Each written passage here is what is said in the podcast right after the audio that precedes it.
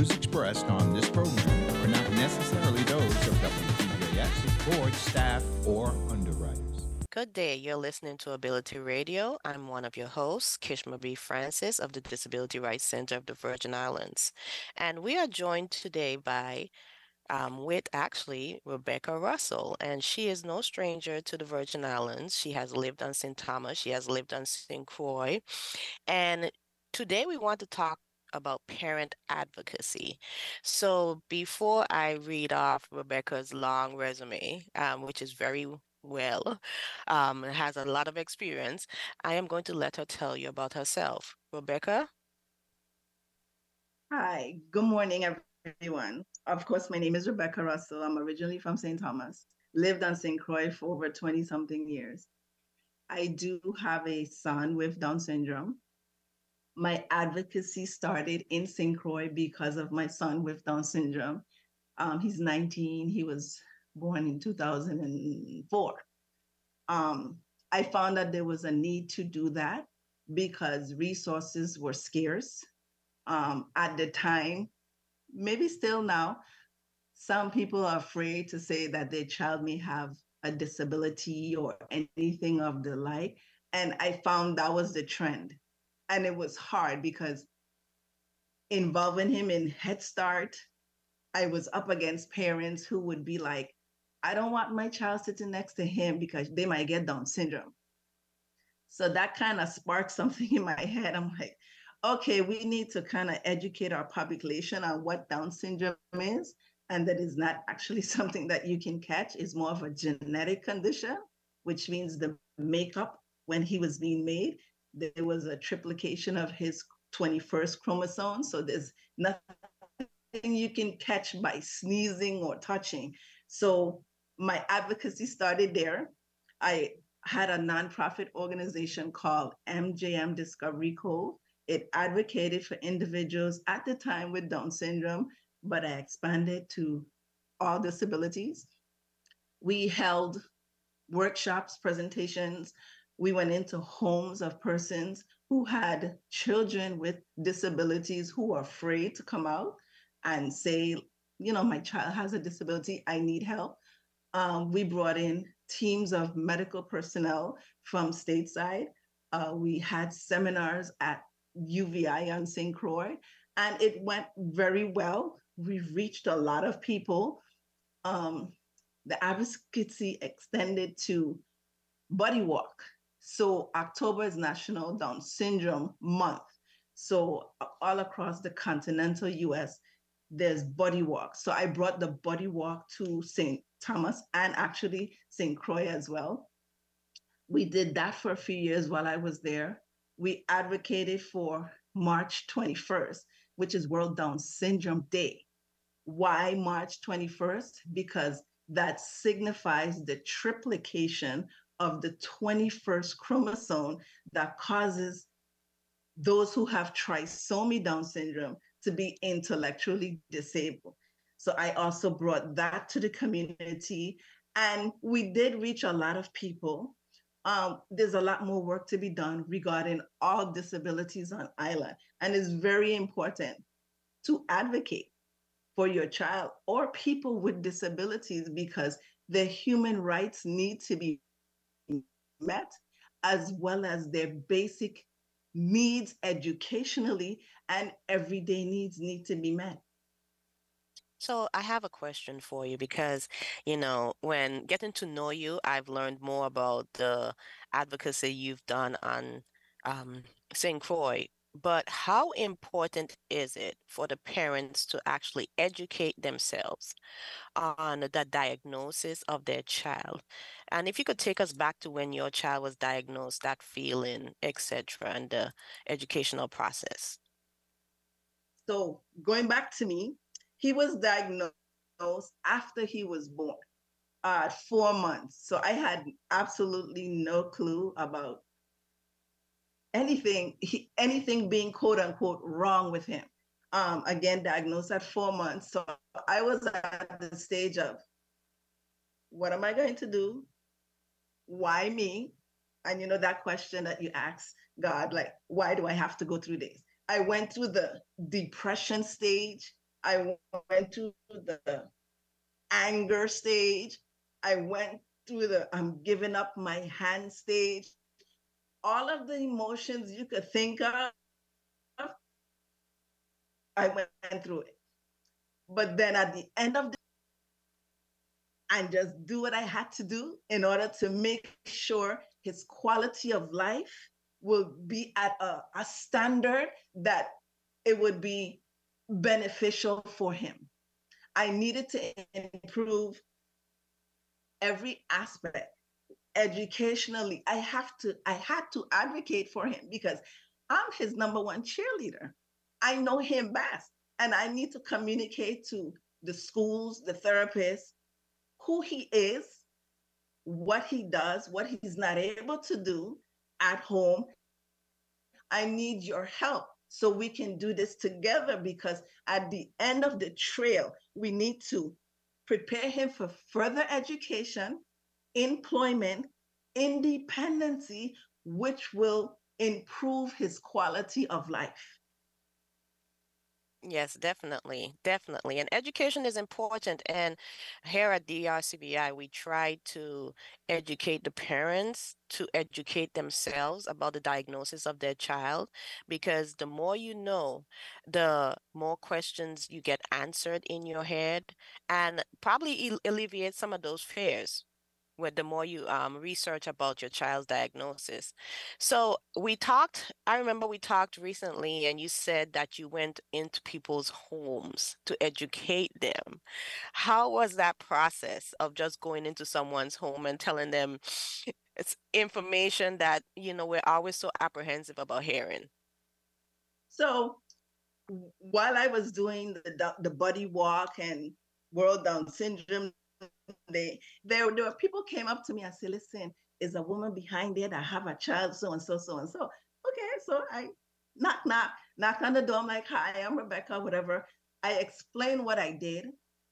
Melchiah was with me, and it was weird at first, but at the end of the day, the parent looked at me like, you brought your child here to me.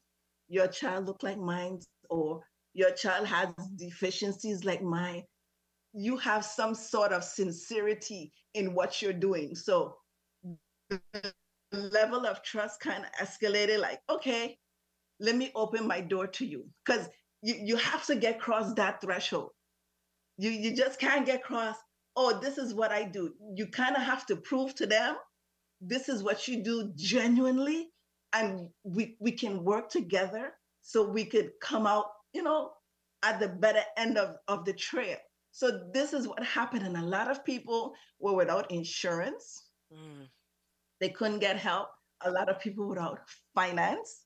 A lot of people were not documented citizens in the VI. So that was a deterrent because they fear getting deported. So what I went through with Melchiah at his physical therapy, occupational, all the therapies, I brought to them. So whatever I was taught, I went to them. If if he had therapy during the week, I scheduled on the weekend. I went to their homes to help them, to show them, and I brought Melchiah with me. So it wasn't just I'm telling you something and it sounds good. No, this is what I do with him at home. I'm showing you all the paperwork, the brochures, the whatever the pamphlets. I made copies and I shared it with them. And they were very much appreciative of that. Wow. Wow, that's interesting. That's really interesting. Um, when you talked about the buddy walk, um, I just want to go back to that. The first buddy walk, you do you remember how many people showed up? So the we, I held the buddy walk in Frederiksted. Um, I would say it was more than a hundred people.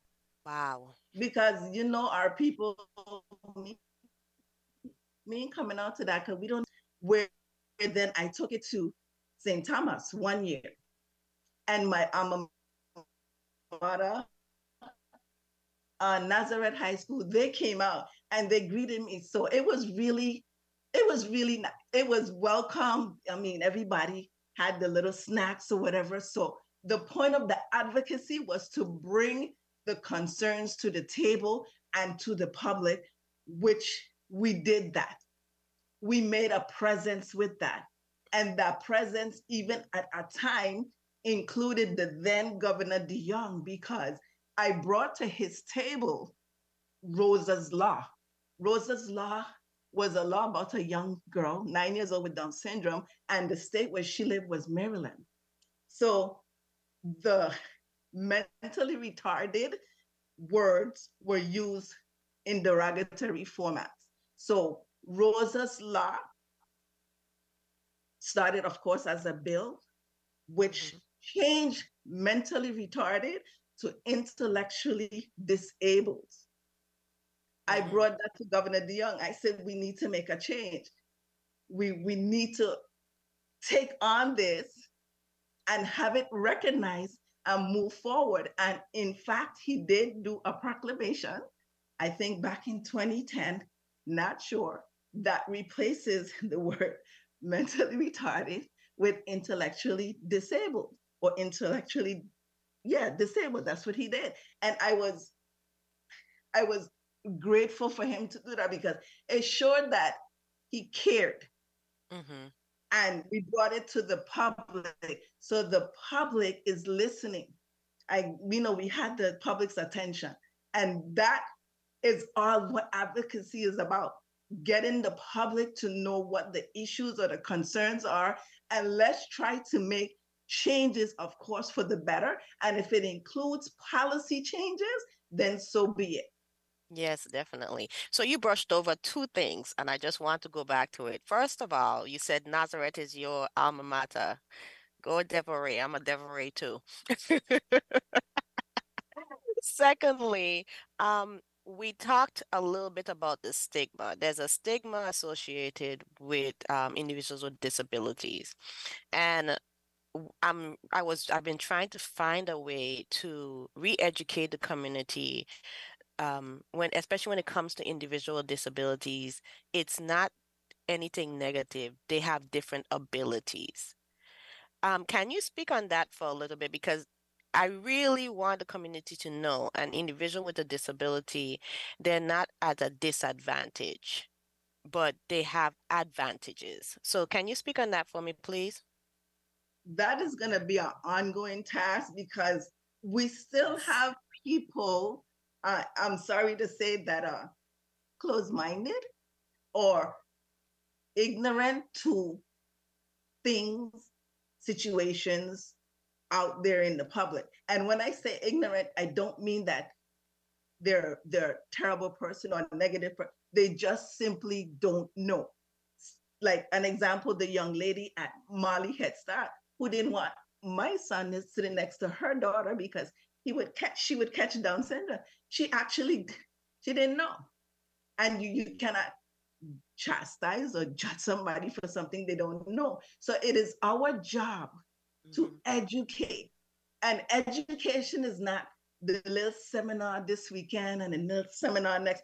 It's ongoing every day, 24 7. I, I don't know how we're going to reach everyone. Um, as you know, everyone, things are rough.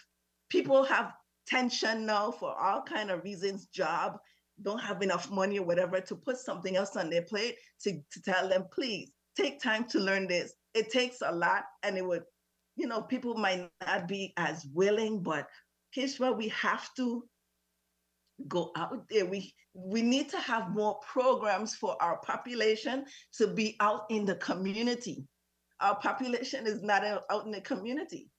I, I'm sure there's something in the VI where our disabled people can MOU with companies to go work or whatever. If that is so, that needs to be increased. If the schools have programs for the mainstream where they can learn electrical, nursing, or whatever, where are the programs for our population to learn whatever skill or trade where are the programs?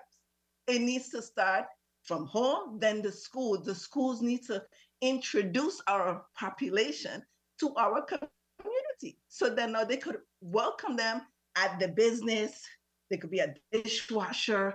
I don't know, but it, it we have to go back to the schools. There's resources for the schools. Where the money? Where's the money going? Where the programs? Let's let's build on that. Let's get the, the government officials in. Let's go. Let's start the programs. If they're there ready, let's enhance the program. Let's widen the programs. Let's go.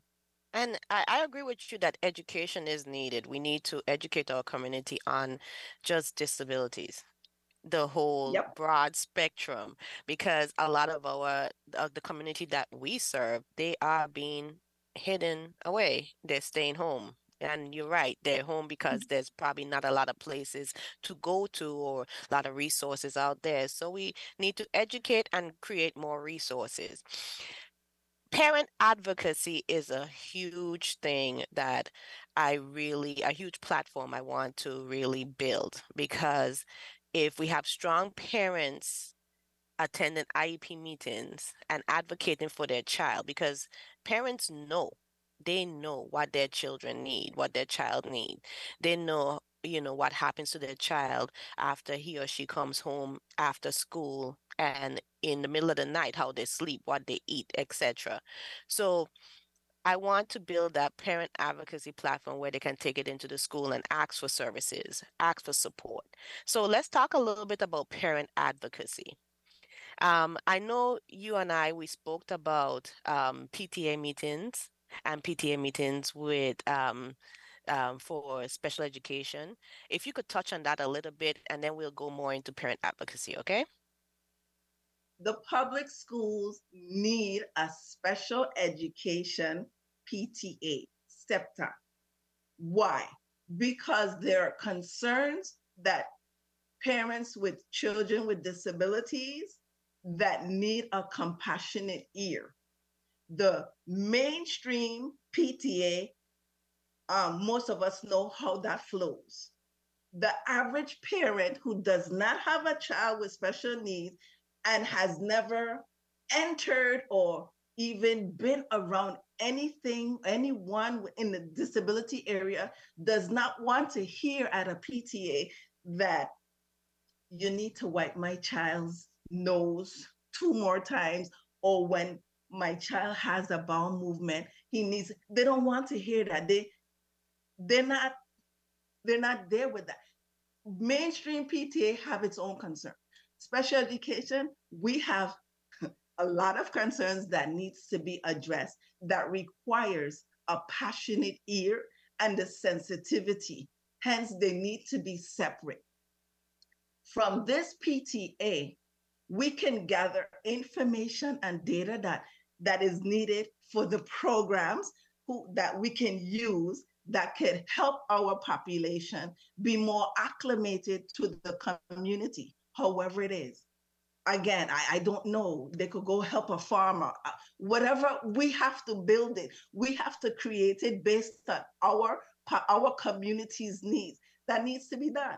The the parent have to. It's crucial to advocate for your child. I'm gonna say that IEP, the mainstream population and the average community community doesn't know that IEP document it's a federal document, it holds weight, but it takes a lot to dissect it and understand it where you're comfortable with it. So when you give the average parent this document and they're like, okay, okay, okay, okay, it's not okay. We need time to go through that document. So we need a training program to go through the document, what each section means, and referencing to the special education law that supports that section.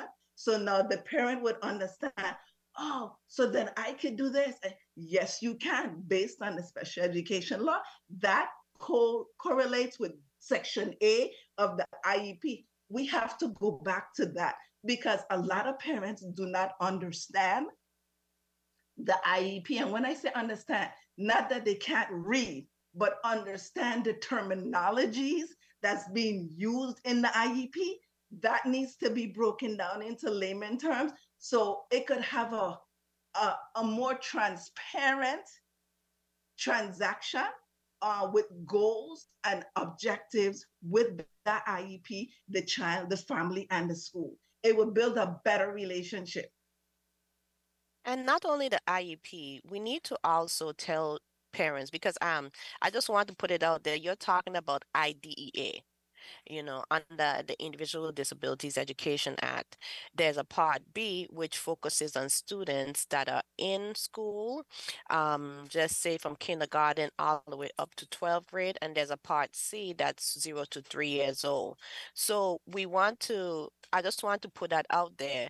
Um, so you know our listening audience could know that in those laws, that law in IDEA, it not only sets out the guidelines for IEP meeting, it also sets out the parental rights.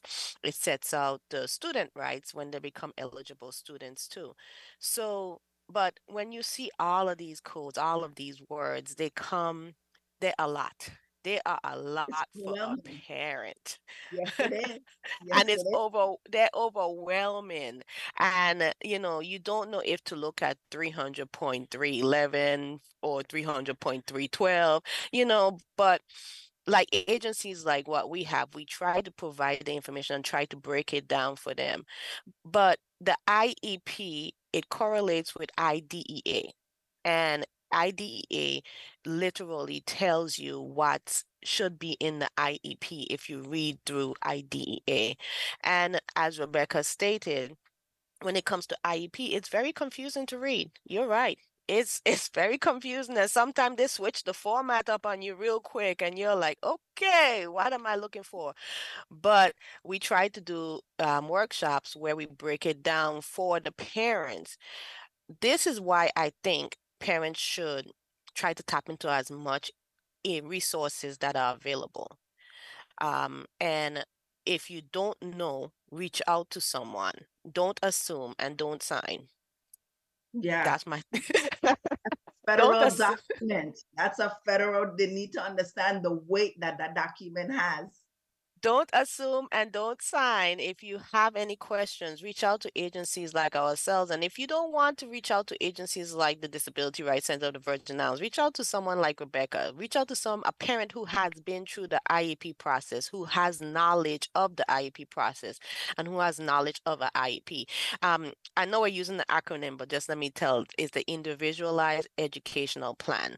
Um, and for the students who are in Head Start and zero to three, the individual individualized family support plan. So just wanted to put it out there. Um, and also another thing I wanted to talk about briefly was were the 504 plans. 504 plans, they're not under IDEA, but they're under the Office of Civil Rights. So students and parents need to be aware that, look, these are laws that protect individuals with disabilities. When it comes to I, IEPs and you going in and advocating with the parents, what do you think is the best advice that you could give a parent before they go into an IEP meeting? The best advice. Oh, that's a good one. The best advice. Um, remain calm. Don't get over emotional because it's it's difficult when a parent goes into IEP meeting because at times that parent is now slash the advocate. And the parent needs to step aside and let the parent advocate step out. So as a parent advocate you you can't have the parent emotions in with the parent because you you have dual roles. Remain calm because when when you become upset nothing will get accomplished. No, nothing right. will get accomplished. Been there, done that. It won't. I mean, I'm not saying the person doesn't have a right to be upset. That's something totally different. But if I'm yelling and you're there and you you're not gonna take it well, and there is not going to be any progress at that meeting. You have to remain calm. You you you you really have to remain calm. Write down your questions or whatever, if you find yourself too much, write it on a piece of paper, put the paper across the table, let them answer it because there, there's some IEP meetings that have I've seen that got very violent. Yeah. Yeah. So I've seen some heated ones. Yeah. The parent feels they cannot do it, listen, stop. I need to stop the IEP meeting. We need to reschedule again. Let me come again another day, whether I come by myself or I come with an advocate. Stop the meeting right there and then because it's only going to make matters worse and you don't want that. Yes. And you're right, because I have seen some heated IEP meetings where the administrator is shouting, the LEA is shouting, and the parents, and I'm like, oh my gosh, but what happened to the child? I go. thought we were here for the child. So it's all about, yes, you need support. I suggest that parents always take support with them to an IEP meeting, especially if they've been fighting um, or trying to get services for a long time. Get some support and read. Read everything before you go in there and write. I, I'd like to write my questions down. I like to write questions down. And I, al- I always tell parents also if you want anything read into the IEP as a comment, you write it down the night before. That little comment section is supposed to have anything that you state in there. Supposed to. Better yet, your parent letter that can be included. Hello. There you go.